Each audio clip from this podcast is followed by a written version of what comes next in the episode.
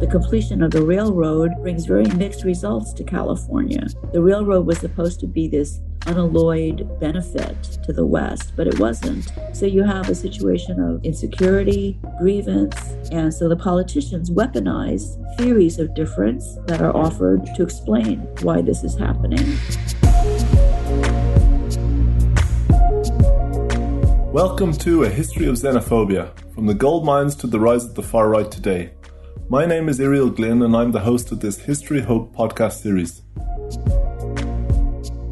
History Hub is based at the School of History at University College Dublin in Ireland. You can find a huge range of podcasts and videos showcasing historical research on our website, historyhub.ie. You can also follow us on various social media, and if you want to get in contact with us about the series, please email info at historyhub.ie. Mae Ngai is Lung Family Professor of Asian American Studies and Professor of History, as well as being the co-director of the Center for the Study of Ethnicity and Race at Columbia University in New York. She's interested in the histories of immigration, citizenship, nationalism, and the Chinese diaspora.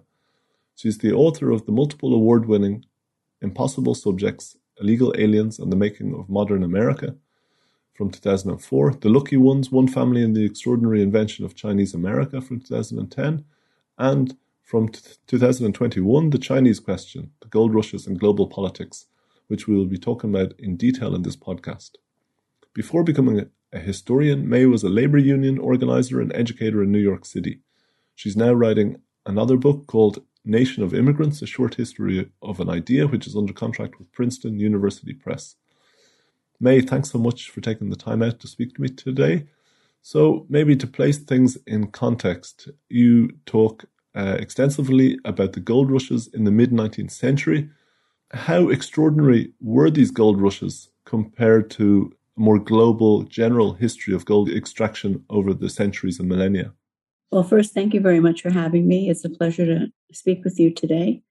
Uh, the gold rushes in the 19th century are important for two reasons, I believe. First, the, the amount of gold that was mined between 1848 and, and 1900 was more than that had been mined in the previous 3,000 years total. So there's a tremendous amount that was that was mined, and this was possible because of uh, the expansion of capitalism in Euro-American societies uh, to the frontiers. Gold had been there. Gold is actually everywhere, and Native peoples were aware of gold in their midst, but they didn't value gold in the same way. Many early modern societies valued gold as, as a kind of mark of social rank um, and or for its beauty, but they didn't consider it money. But once gold became the money commodity, it took on a whole another meaning. And gold was also mined in such huge quantities in the 19th century because it was possible to do with investment, uh, new technologies, as well as older technologies um, and the mass migration of people and the advent of long distance transportation. So, all of these factors come together that enable uh, a massive extraction of gold. And towards the latter part of the 19th century, when gold is no longer mined in in creeks and at the surface, but in deep, deep mines, then the question of capital investment and technology becomes paramount. So, so that's the gold itself. But I think the consequence of the gold rushes and gold mining in the 19th century, there's two that are important. One is that it it accelerates and even you could say is a stimulus for makes possible the global integration of the world's economy, not just through the ability to mine gold itself, but through the uh, rise of gold as international monetary standard and the ability of uh, Western countries mainly to expand their trade and investment, especially throughout the world. So, if you think about the late 19th century, as many many scholars do, as the era of globalization or the first big globalization, that was in many ways possible with the amount of gold that was mined. And the second great consequence is that because of the gold rushes, the rushes themselves attracted people from all over the world.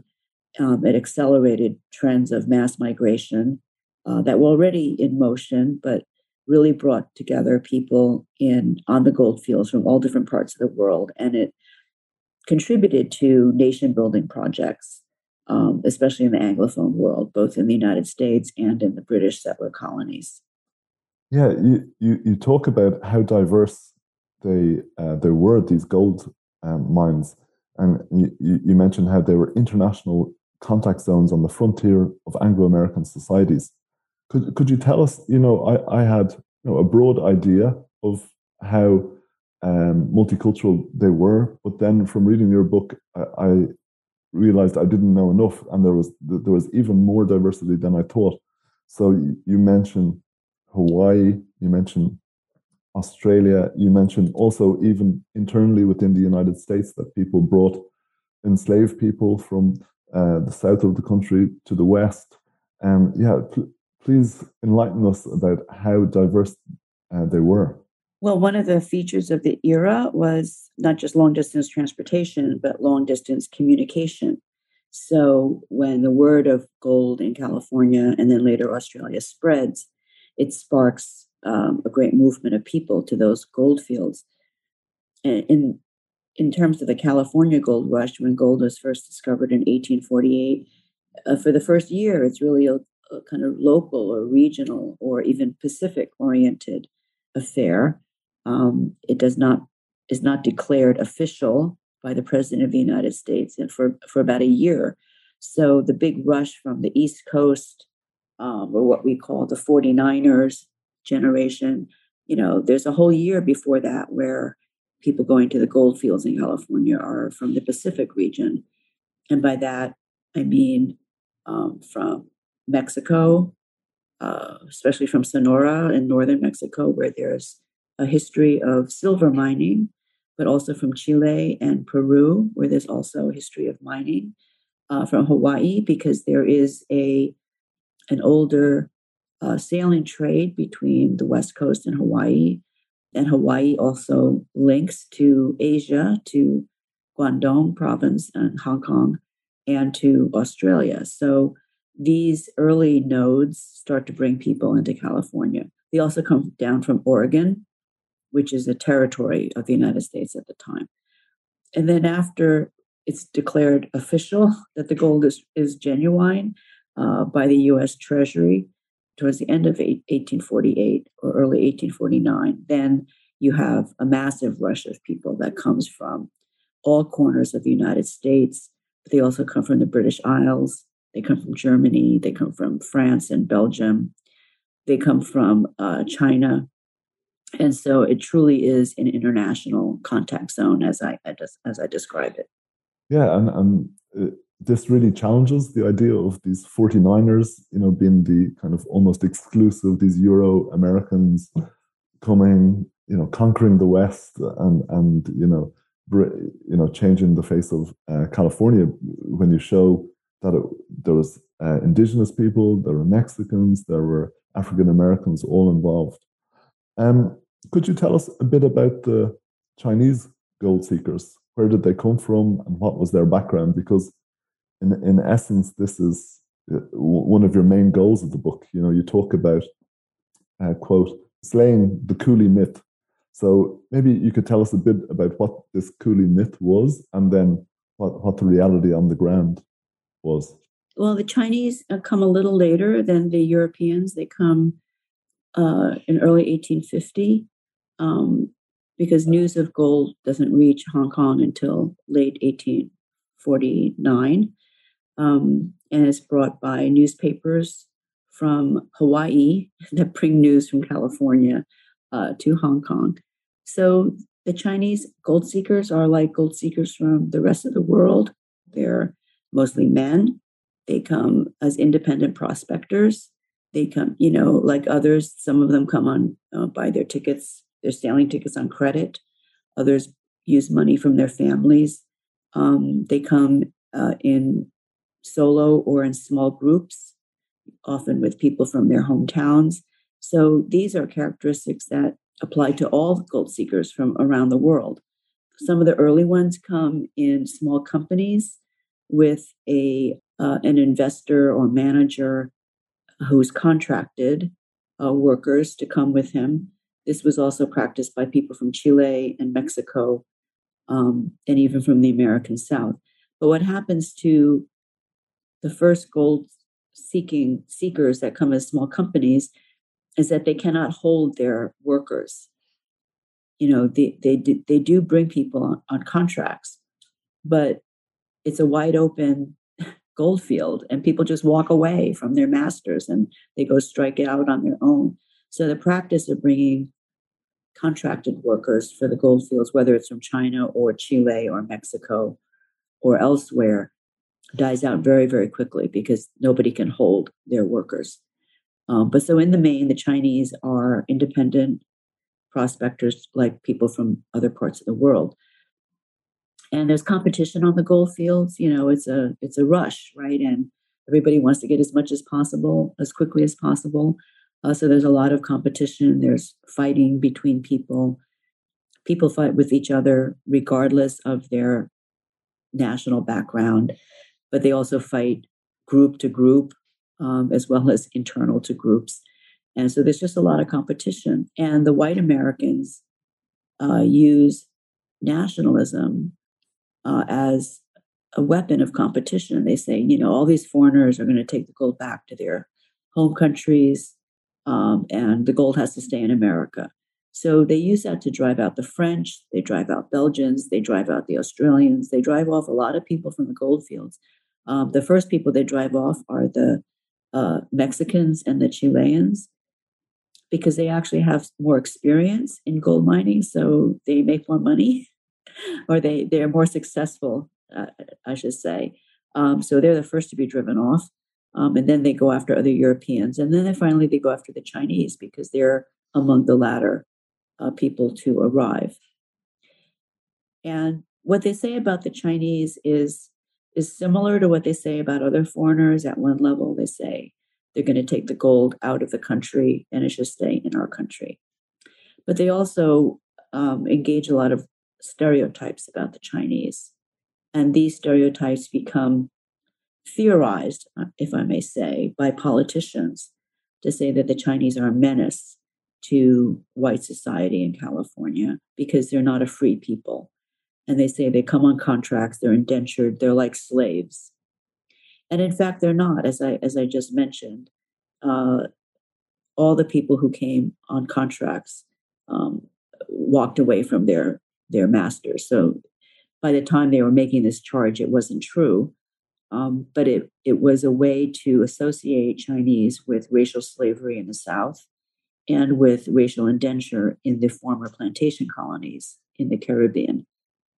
And so this was a kind of racial shorthand to say Chinese were coolies, um, which was a way of saying that they were like slaves and therefore a threat to free labor. And this was the what I call the coolie myth, because it was not grounded in fact, but based on a racial stereotype that became more and more racialized over time. At first, it was just that they came on contracts, but then it was that Chinese were a coolie race that they were innately servile, innately incapable of uh, independent thought, innately incapable of assimilation. And so then it became something that could be said about any Chinese person, regardless of their actual status or occupation. Yeah. And one of the many brilliant things about the book is how global it is. You know, we've talked uh, quite a lot about what happened in San Francisco, but your analysis moves to Victoria in Australia, and there the coolie myth doesn't seem as prominent. But many of the things you've just said about the inability to integrate and their uh, supposed foreignness and alienness is highlighted. Uh, um, how how was the rhetoric different in Australia? You know, I was surprised when I began researching Australia how I didn't see charges that the Chinese were like slaves. They weren't they weren't stereotyped in that way. It was much more inchoate. There were complaints about the Chinese, namely that they wasted water, and water is a very precious resource when you're um, digging for gold. There were complaints or criticism that they were not Christians, you know, that they were a heathen people, but they didn't call them slaves. And I thought that was really striking. Um, because it was so ubiquitous in California. And then I realized, well, it wouldn't have had much purchase to call people slaves. I mean, because they weren't, right? I mean, they weren't in California either, but it had such power to call them slaves. But it didn't have that kind of um, value in Australia because there was no slavery to compare them to, right? The history of unfreedom and bound labor in Australia is that that arose from convict transportation. And that was not transportation of Africans, it was the English and Irish poor. So they couldn't racialize them in the same way that they were in the United States. It was a much looser kind of um, complaint, and and then what what emerges, I think, in Australia during the gold rush is this anxiety that China is that Australia is very close to China, that the whites in Australia feel that they are um, the out the last outpost of British civilization, uh, that they are a tiny, tiny population on a tiny continent uh, in Asia, facing um, the the size, the, the vastness and of size and population of China. So there's this fear that they're going to be overrun uh, by China. And it's only later in the 1870s, in the context of um, uh, urban working men's movements, that the coolie trope is imported into Australia.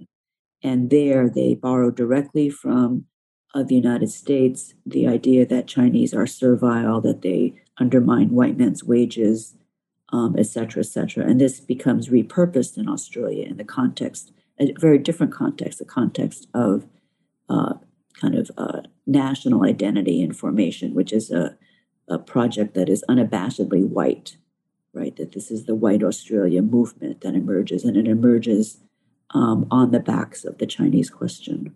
You, you talk about this opposition that generates itself in California and then also in Victoria in, in the Australian colonies on the gold field. You know, that there's competition, there's sometimes attacks taking place. How does this manifest itself in more official type of policies in, in both locations, you know, in terms of restrictions. And you, you talk about how initially in Australia they, they bring in different rules related to tonnage and to, you know, because the British are in a bit of, of a dilemma because they don't want to antagonize the Chinese too much and they're aware that they've told the Chinese of, of the benefits of this kind of free market and free movement.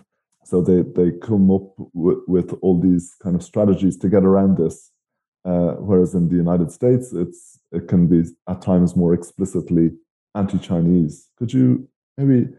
I know it's a difficult one, but uh, briefly summarize how how both. Yeah, sure, sure. I mean, while on the one hand, the uh, the Australians import the coolie trope, they're not able to replicate Chinese exclusion legislation that was in the United States until federation, until they become a self governing dominion.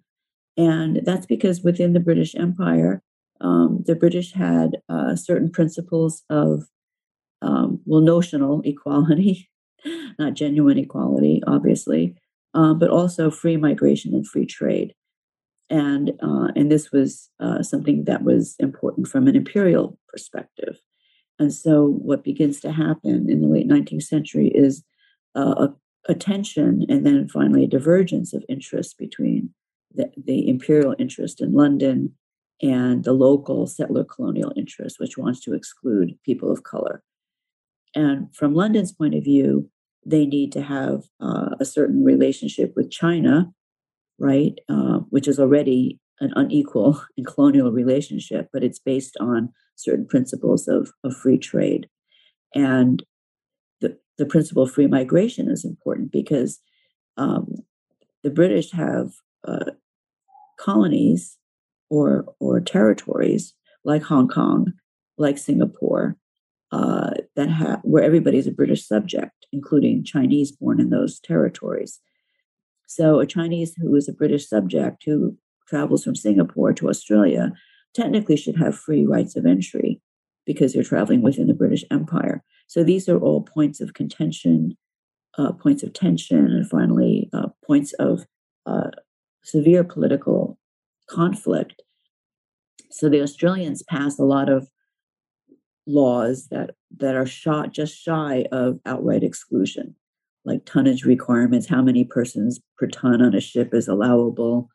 Um, they imposed heavy taxes on arriving people arriving from China, as well as taxes uh, once they live in Australia. And if you change your residence from one colony to another, you have to pay another tax. So these are all very onerous, but they fall short of um, outright exclusion. And it's only in 1901 uh, where they can pass a white Australia policy. And this is a kind of grand compromise within the British Empire, which allows the settler colonies to pass exclusion laws um, as part of the price of their keeping them in the empire, right, rather than see them go completely independent, um, which is a great concern in, in Britain at the time that they want to keep these colonies inside the empire, not lose them like the United States. So there's certain compromises they make, and it also enables Britain to distance itself from these racial policies, right? By saying, well, that's not us. That's that's Australia, that's South Africa, that's New Zealand, that's Canada. It's not Britain. Um, and it doesn't it's not an issue in Britain because the Chinese don't go there. You know, it's later after World War II when you have people from the former colonies, like from the Caribbean or from India and South Asia, that go to Britain, that they start to pass new laws to exclude or to limit, you know, their access to um, immigration into citizenship. Yeah, when we spoke to Marilyn Lake, we, we briefly touched on the Natal dictation test that was part of this 1901 federation and this creation of this white Australia policy. But again, enabling Australia to discriminate based on race, but it's hiding it or you know it's it's putting it behind um, certain rules where it's not as as explicit right. as it as it is in the United States. But initially California had difficulties because immigration was a federal issue. So could you tell us That's about what happened on, on the US level? Because we actually talked to Hirota, another author, on um, exporting the poor, and Hide told us about how certain states like Massachusetts and New York, you know, deported poor Irish immigrants in the 1840s and 50s and 1860s, even though they shouldn't have, it was against federal law. Uh, California also had difficulties because it wanted to put in, enforce these restrictions against uh, Chinese immigrants. Yet Washington was saying you can't do that, at least initially. Right, right. That's a really important point. Uh, thanks for raising it. Well, California and the Pacific Coast states in general um, are uh, extreme in their desires to exclude Chinese, and by the 1870s, there are strong anti-Chinese movements uh, throughout the West Coast. Um, the Chinese must go was is their slogan, um, but they can't get it passed through Congress. They, you know, they they have had uh, state laws that get struck down because it's uh, immigration is established as a federal matter by 1875. So they have to lobby. They lobby for national legislation and that's interesting because it's not that easily done. You know, Chinese exclusion is finally passed in 1882, but there's several hurdles that the Pacific Coast anti-Chinese movement has to have to pass. The first hurdle is that there is a treaty between China and the United States that was negotiated in 1868 called the Burlingame Treaty. And that treaty had a provision for free migration between the two countries. Uh, and that was um, a gesture of friendship towards China um, that was in the treaty. I mean, the treaty was a strange combination of uh, unequal provisions um, that had been laid down as, as early as the Treaty of Nanjing uh, after the Opium Wars. It had many of the same provisions like extraterritoriality and, and um, you know, etc. But it did have um, a provision of free migration, and that was because um, it was negotiated by an American, uh, Burlingame, uh, who actually represented the Qing government in this. He was a ambassador appointed to China by Lincoln. Um, and he thought that the British and the other Western powers were, were ruthless and, and too negative towards China. So he wanted to have a more friendly relationship. So the Burlingame Treaty has this provision for free migration. So Congress cannot pass an exclusion law uh, until they revise that treaty. And they're not able to do that till 1880. Uh, and the Chinese agreed to it, I think. Uh, the Chinese are very reluctant to start making exceptions to this, but they, they get pushed into it. The other hurdle that the exclusionists have to uh, mount is that there's not unanimity in the whole country about Chinese exclusion. In the 1870s, uh, you still have uh, an anti slavery politics in the North and in the upper Midwest. Um, Reconstruction is uh, in retreat, but it's not completely um, dismissed.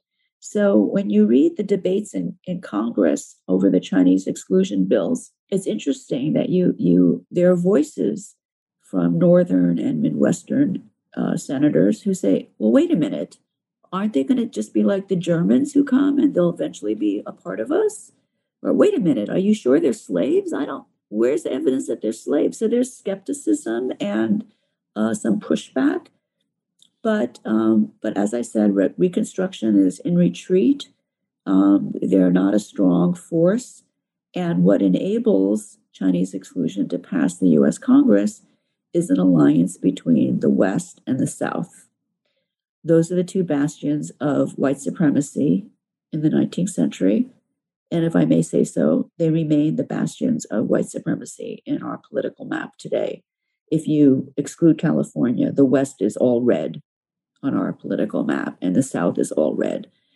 So this is an alliance of white supremacy um, and uh, and and forces that want to keep the the vote limited to white propertied men. Um, and they win. They they they win in terms of overturning Reconstruction and ushering in Jim Crow in the South, and they win in terms of Chinese exclusion. And I, I don't think historians have looked enough at, at these connections in national politics and this alliance of white supremacy. I think this is something we need to, to study more. Um, there is a, a very a welcome trend in American history to think of Reconstruction as not only being a, a sectional question, a question of the US South, but something that is a national phenomenon. But then, of course, it has different iterations around the country. Um, and the conservative uh, racial backlash that you see in the 1880s um, is aimed at, uh, obviously aimed at Black people in the South, but also aimed at uh, Asians in the West. Yeah, Marilyn Lake, you know, something that we touched on earlier, uh, she talks about the genesis of the natal dictation uh, test and, and how it actually came from the American South. You know, it was part of these Jim Crow laws that it was um, you know you know trying to exclude African Americans from voting using uh, kind of linguistic barriers and and uh, literary tests and, and this is how it, it develops. And I, I think that's what you and Marilyn and uh, others do so well in that kind of global history you know seeing these similarities and differences. But one thing that your book continually emphasizes is the agency of the Chinese you know and that uh, and you particularly point this out in, in, in, your Journal of American History article um, from 2015 as well, that, you know, because of this kind of coolie myth that has uh, been repeated by historians, people have overseen or neglected to give um, a voice to many of these Chinese immigrants. Um, but you, you consistently, for instance, um, quote from the Chinese scholar and diplomat um, and apologies uh, for the mispronunciation, Huang Zunxian. Um, but also, you, you, you, know, you talk about people like um, Lowe Kong Meng in uh, Victoria and, and some of their reactions to the uh, restrictions that were brought in and to, to these anti-Chinese movements. And in doing so, you, you, you show the variety of the Chinese community. You know, you have merchants like Lowe Kong Meng and then scholars. But then, and, and when you talk about the Chinese working on the gold fields, for instance, you talk about these, again, apologies for the pronunciations, but the Hui Gan, um, these kind of uh, groups you know, that were very like Euro, Euro American social organizations in the minefields, but often better organized. Um, but yeah, what what was the reaction of um, Chinese miners and the Chinese communities to these attempts to exclude them? Well, the communities all push back, they all resist. Um, there are similarities and differences in different places. The main social organization of the Chinese across the diaspora is the Huiguan, the family or district or hometown association. They are adaptations to associations from China. There are also secret brotherhood societies, um, and there is actually a vast international network of uh, secret brotherhoods, uh, generally known as the Zhigongdang, but in Australia it was called the um, the uh, Yihing in Cantonese. Um, but they're all based on the same uh, ritual oaths, um, and uh, and they're internally egalitarian um, uh, collectivities. Um, and th- those are, in a way, an alternative to the family and hometown associations because they are um, fictive kinship organizations. They're brotherhood societies, but they're not blood brothers. They're they are marginal, marginally um, unattached men uh, who, f- for one reason or another, are estranged from their birth families or birth villages. So you have both kinds of organizations on all the gold fields. But what's interesting, and then you have the merchants, right? The merchants who are often the leaders of those associations.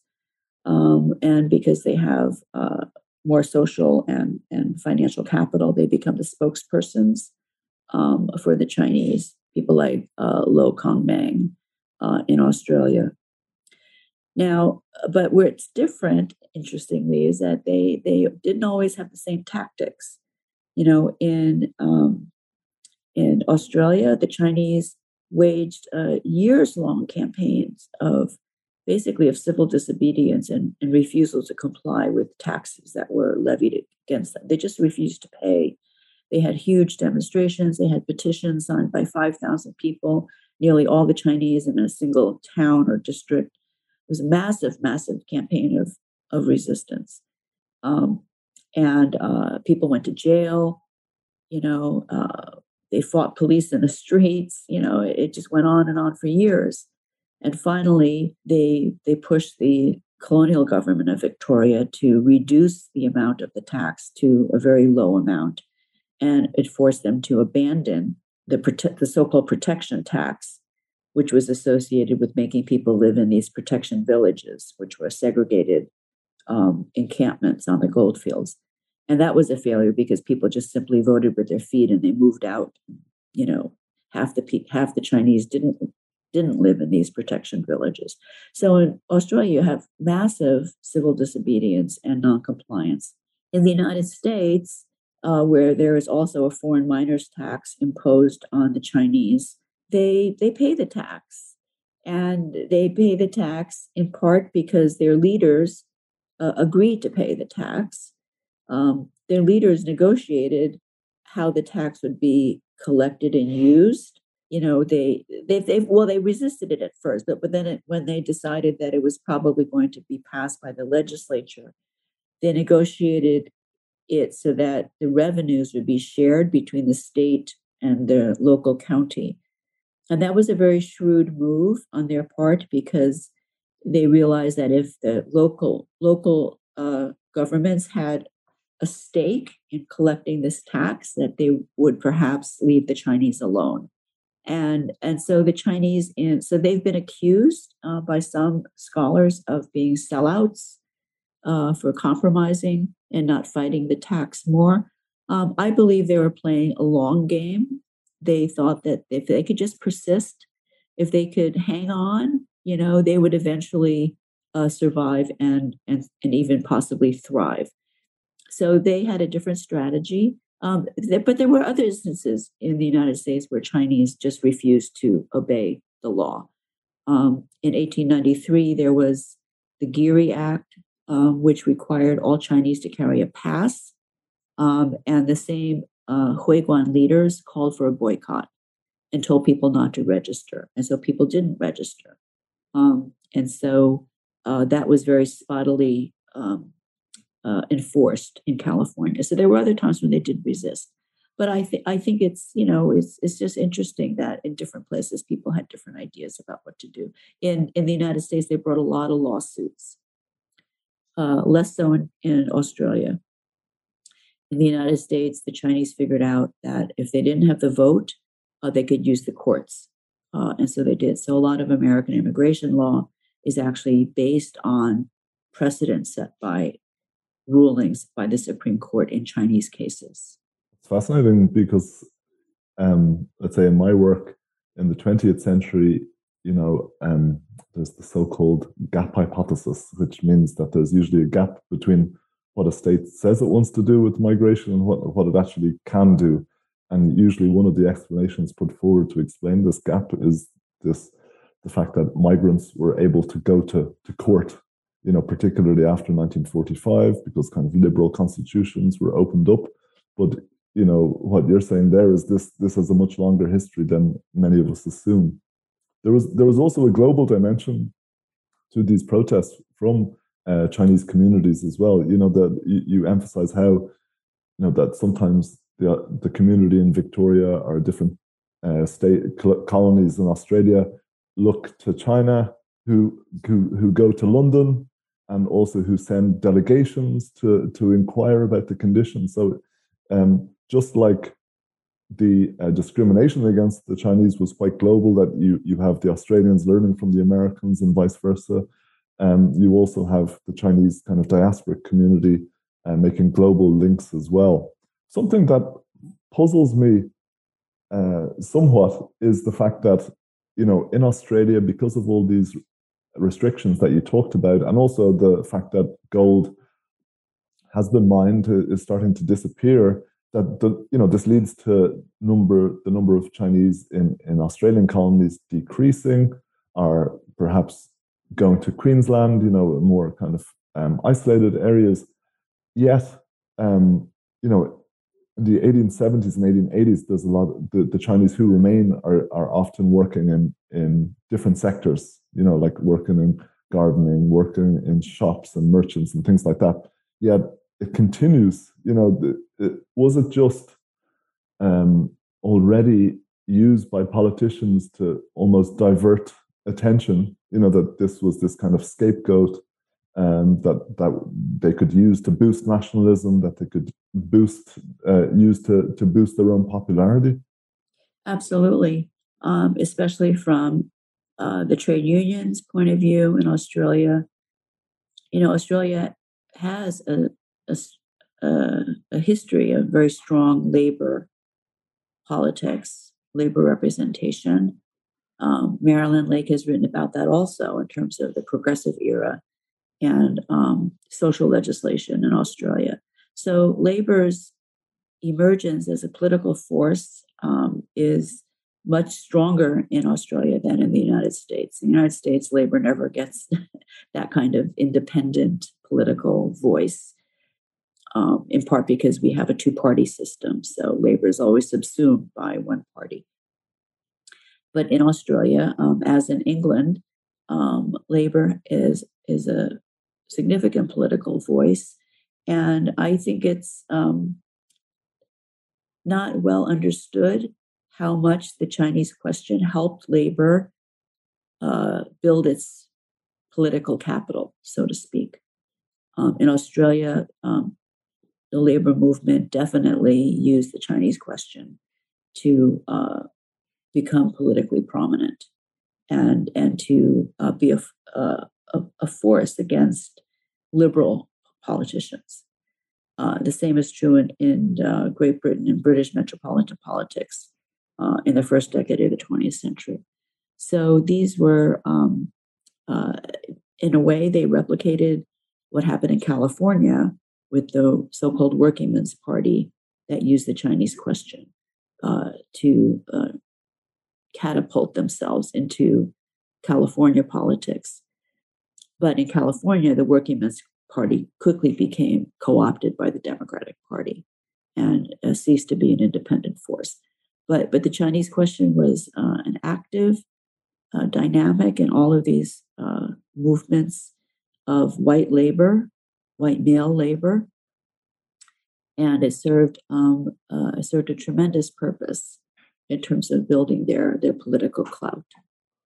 Yeah, this is something that um, at least when I'm teaching about these topics, that I try to emphasize to the students that you know in the late 19th century, early 20th century, a lot of these um, xenophobic kind of movements were, were led by the left. You know that earlier you were talking about you know how states are Republican in the U.S. and things like that, and that's often um, people associate right wing uh, parties more so with um, anti-immigration and nativism, but in the late 19th century, it was almost the opposite that a lot of these kind of right wing parties were in favor of cheap labor, uh, whereas these uh, working men's parties and trade unions were, were very much against. And I, even a, a, former student of mine did a, a really nice thesis on the Second Internationalist and its debates about immigration in the early 20th century and um, uh, conferences in Stuttgart and Amsterdam. And they, they were still talking about this trope of the coolie question. You oh, know, really? Yeah, that you know that even though there was very little indentured migration by then, um, they were still using this as a kind of way to excuse their racism. You know, um, so th- so this in- endured.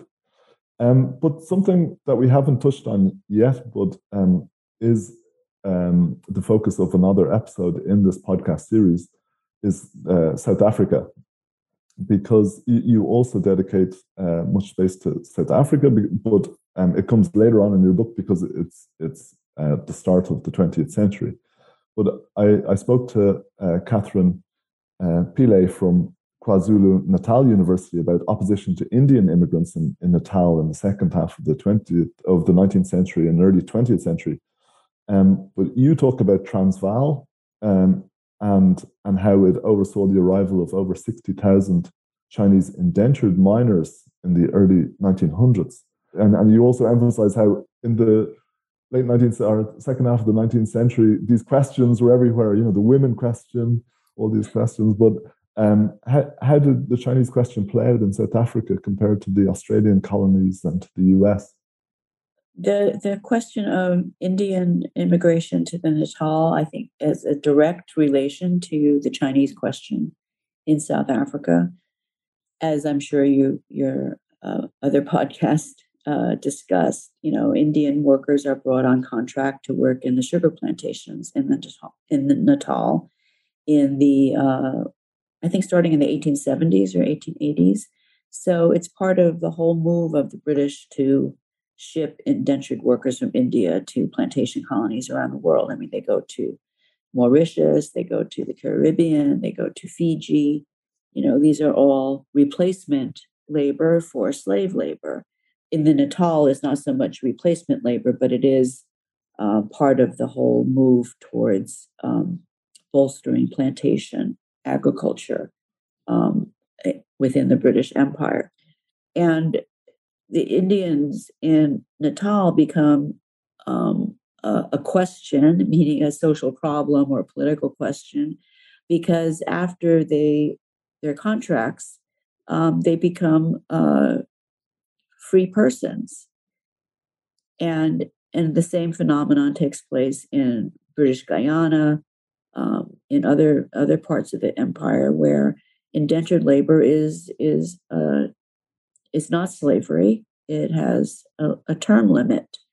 And so by 1900, the Brit, the the um, British in, in Natal are alarmed that you have uh, Indians who are former uh, plantation workers who are now shop owners, um, freeholders, etc., uh, etc. Et and so when when the Rand uh, landlords look for a labor force after the South African War to get the mines running again. Um, there's a huge labor shortage because um, the war has been very disruptive um, to the uh, African uh, labor supply supply chains. A lot of them came from uh, Portuguese East Africa, you know, now Mozambique. Um, and there was a great demand for native African labor in the Transvaal, not just on the mines, but on, in farms and in the cities. So there's a huge uh, labor shortage, and the mine owners first want to get people from India. That's the natural, logical source for them. They they know that there's already a, a tradition, a, a practice of bringing indentured workers from India but they have learned a lesson about uh, what happens when the contracts end. So they want to write into the contract that everybody has to go back home after they're finished. And India objects to that. India says, no way. You know, they can go on contracts, but they, they have to be free to choose if they go home or stay.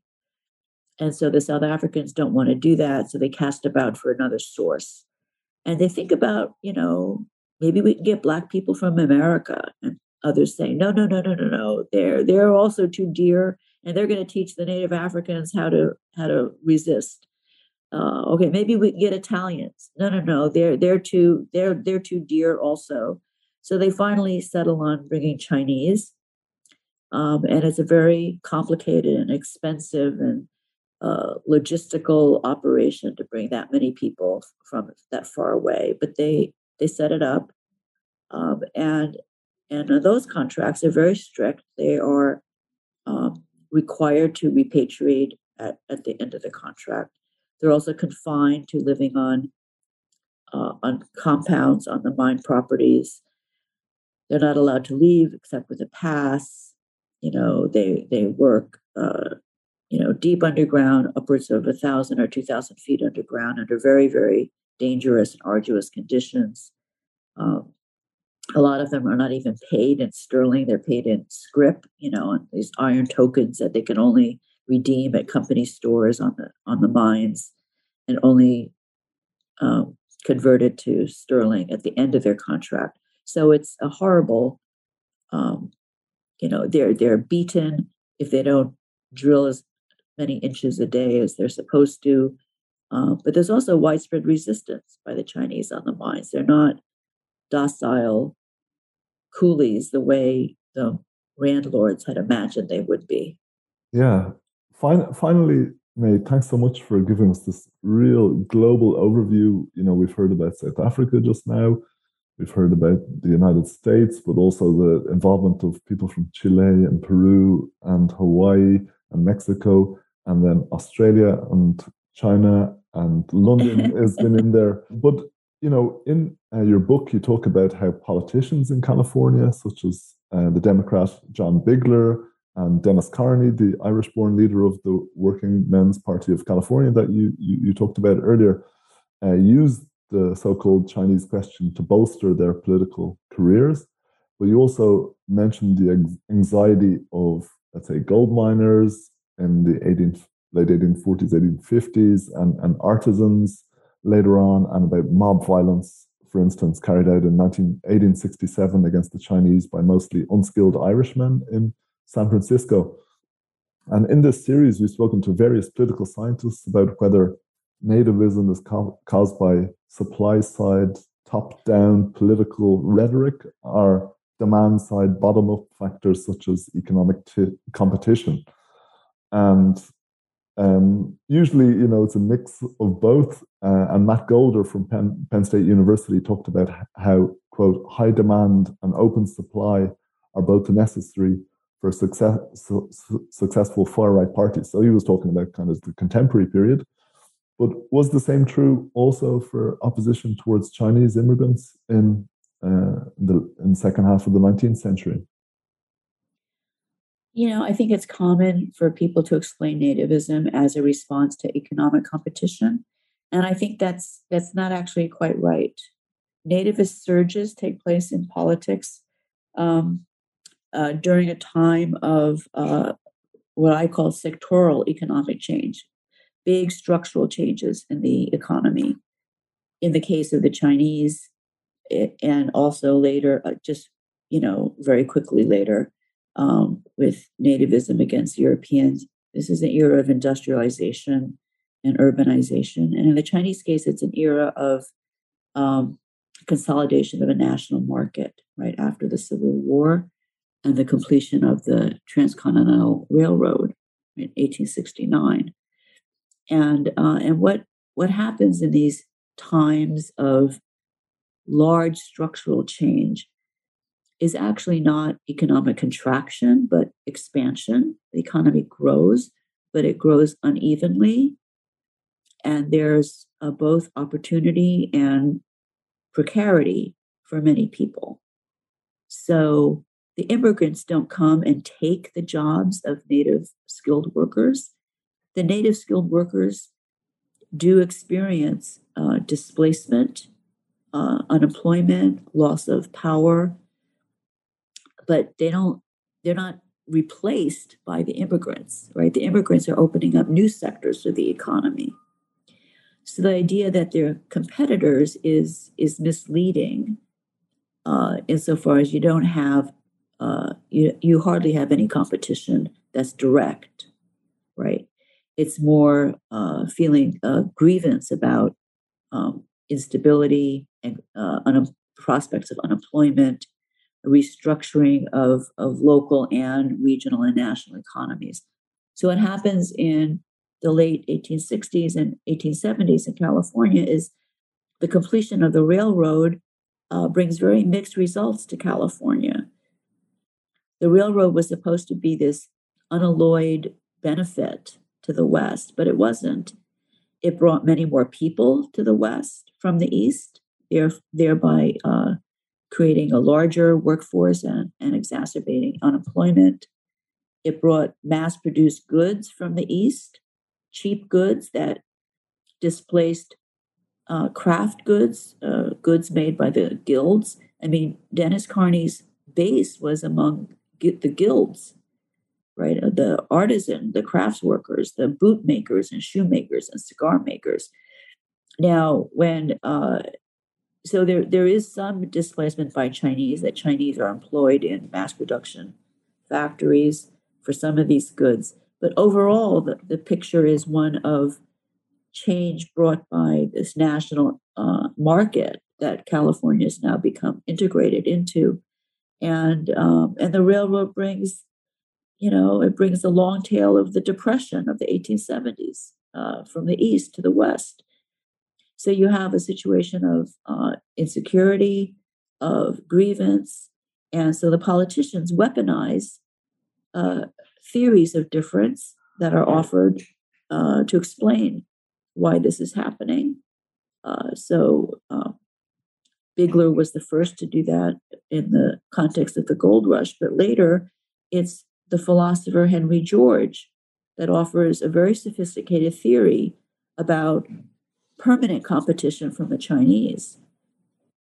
And if you read George on the Chinese, it's just full of the old stereotypes that Chinese are a slavish race, that they will never assimilate, you know, that they can survive on a bowl of rice a day, you know, et cetera, et cetera. And he, George, concedes that immigrants uh, in general will work for lower wages, but they eventually will catch up to native wages. And so the competition from immigrants in terms of wage competition, according to George, is a temporary phenomenon. But he says the Chinese are a permanent competition because of their lower wages. And even this question of lower wages is uh, we have to look at with some skepticism because Chinese often demanded higher wages. They just weren't given them, right? It's not they weren't willingly working for less. They often wanted to work for more.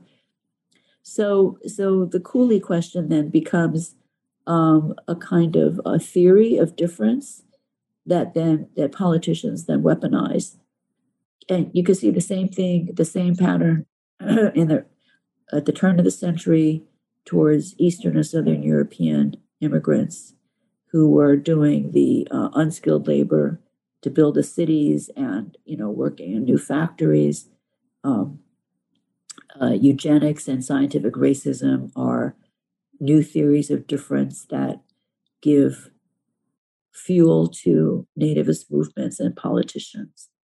Um, and you can see the same thing at the end of the 20th century, where you have a new globalization, a new restructuring of the economy, where you have uh, finance at the top and low paid service jobs at the bottom, and a, a shrinking of the American so called middle class, many of them industrial workers who are not actually displaced by immigrants, but they're displaced by artificial intelligence, you know, robotics, as well as capitalism's offshore, moving production offshore. Um, but there's a deep sense of grievance uh, combined with racism about uh, losing what they thought was their control of American society. But the economic background is again one of big, massive uh, restructuring and certain sectors being affected by that, and then finding it very convenient to blame immigrants for their predicaments. I think that's an excellent um, point on which to end because you bring it right up to the present day because you know you see such similarities and it brings to mind what a lot of political scientists talk about these kind of the idea of kind of the losers of of globalization of modernization. But i also think it touches upon uh, I, I, think an excellent book that i um, give to my students which is pankaj mishra's the age of anger where he also makes links between what happened in the in the 19th century and and today or more recently you know because of uh, what you outline these changes whether it be today with ai and our other economic changes but also with the end of the railroad and uh, the, these kind of the idea that people are promised all these great things uh, and they're they're not as good as they as uh, the allure you know had put forward. Right Right. Um, but thanks so much, Mae, for everything today. I really enjoyed it. I learned a lot from. Yeah, it was lovely speaking with you. Thank you for having me.